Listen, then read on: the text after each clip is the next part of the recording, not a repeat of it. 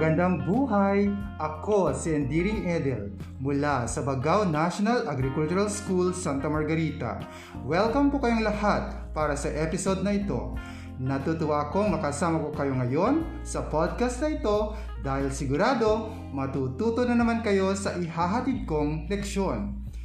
Isa sa mga pangyayari na kapagpabago sa buhay ng tao sa kasalukuyan ay ang globalisasyon mula paggising, pagpasok sa paaralan, panonood ng telebisyon at maging sa pagkainan ay makikita ang pagbabagong ito.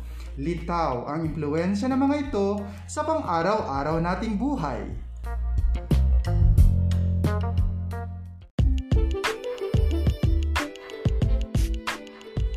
Nasabi ko ito dahil ito ang ating tatalakayin sa podcast episode na ito ano ang inyong perspektibo sa konsepto ng globalisasyon? Tara, simulan na natin!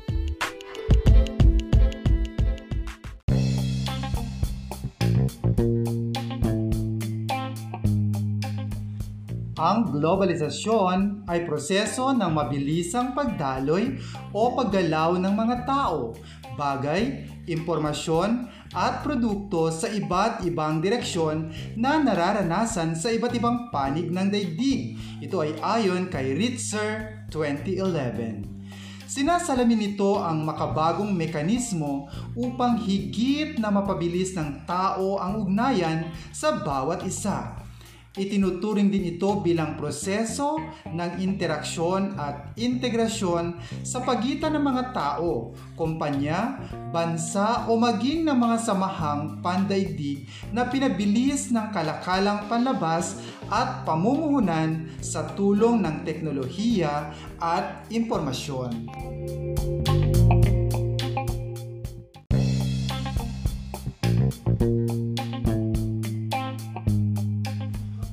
Ihahambing sa nagdaang panahon, ang globalisasyon sa kasalukuyan ayon kay Thomas Friedman ay higit na malawak, mura at malalim.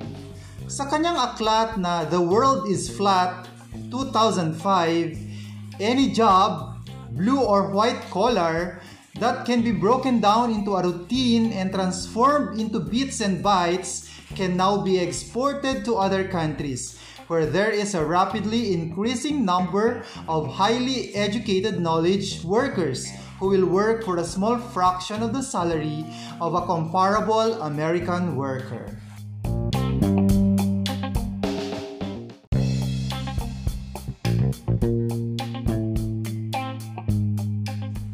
Batay sa inilabas ng World Trade Statistical Review ng World Trade Organization noong 2016, ang halaga ng mga produktong na ipagbili noong 2015 ay umabot ng 16 na trilyong dolyar, samantalang nakapagtala ng humigit 4 na trilyong dolyar naman sa serbisyong komersyal.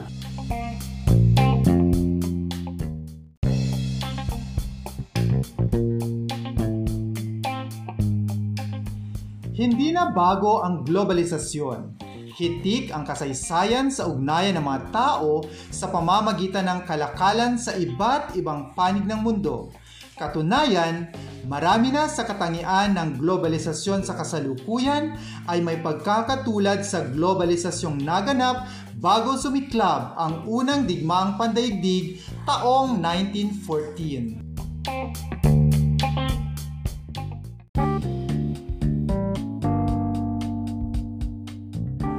Batay sa mga kahulugan ng globalisasyon, maaari tayong magbigay ng karagdagang mga tanong na makatutulong sa atin upang higit na maunawaan ito. Una, ano-anong produkto at bagay ang mabilis na dumadaloy o gumagalaw? Electronic gadgets, makina, o produktong agrikultural? Pangalawa, sino-sino ang tinutukoy dito?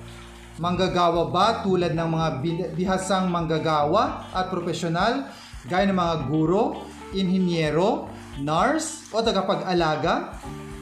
Pangatlo, anong uri ng impormasyon ang mabilis na dumadaloy? Nalalaman nyo ba sa balita, sa mga tuklas sa agham at teknolohiya, sa palimbagan, o sa opinyon? Pangapat, Paano dumadaloy ang mga ito? Dumadaloy ba ito sa kalakalan, media, o iba pang paraan? Panglima, saan madalas nagmumula at saan patungo ang pagdaloy na ito? Mula sa mauunlad na bansa o ang kabaliktaran nito?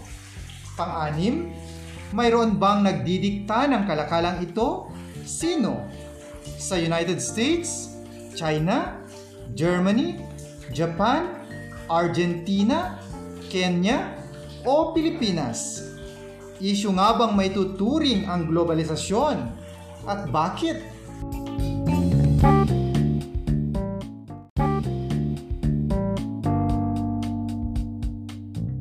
Sa mga tanong na ito, ang globalisasyon ay tinitingnan bilang isang pangmalawakang integrasyon o pagsasanib ng iba't ibang transaksyong pandaigdig na may kinalaman sa ugnayan o koneksyon ng mga bansa.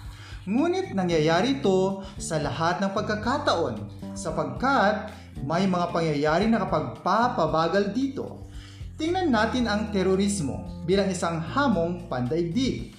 Dahil sa mabilisang ugnayan at migrasyon ng mga tao sa iba't ibang panig ng daigdig, ang terorismo ay mabilis ding nakapagdudulot ng malaking pinsala sa buhay, ari-arian at institusyong panlipunan.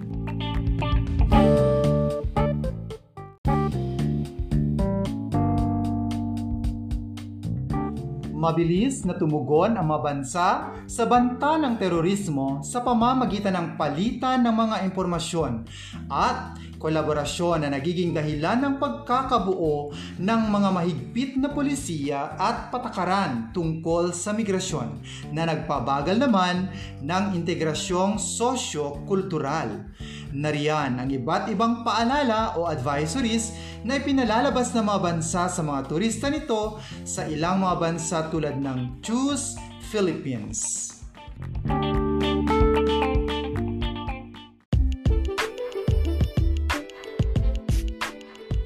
Bakit may tuturing na issue ang globalisasyon?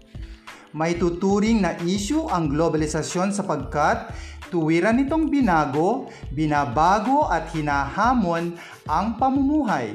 Muli, ang globalisasyon ay isang proseso ng mabilisang pagdaloy o paggalaw ng mga tao, bagay, impormasyon at produkto sa iba't ibang direksyon sa iba't ibang panig ng daigdig.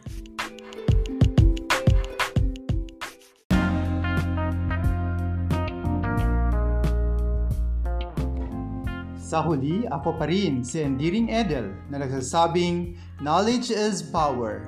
Paki-like and share ang episode natin ngayon at maaari kayong mag-iwan ng komento sa ibaba. Maaari rin kayong magpadala ng mensahe sa aking messenger Edelito Durwin o sa aking numero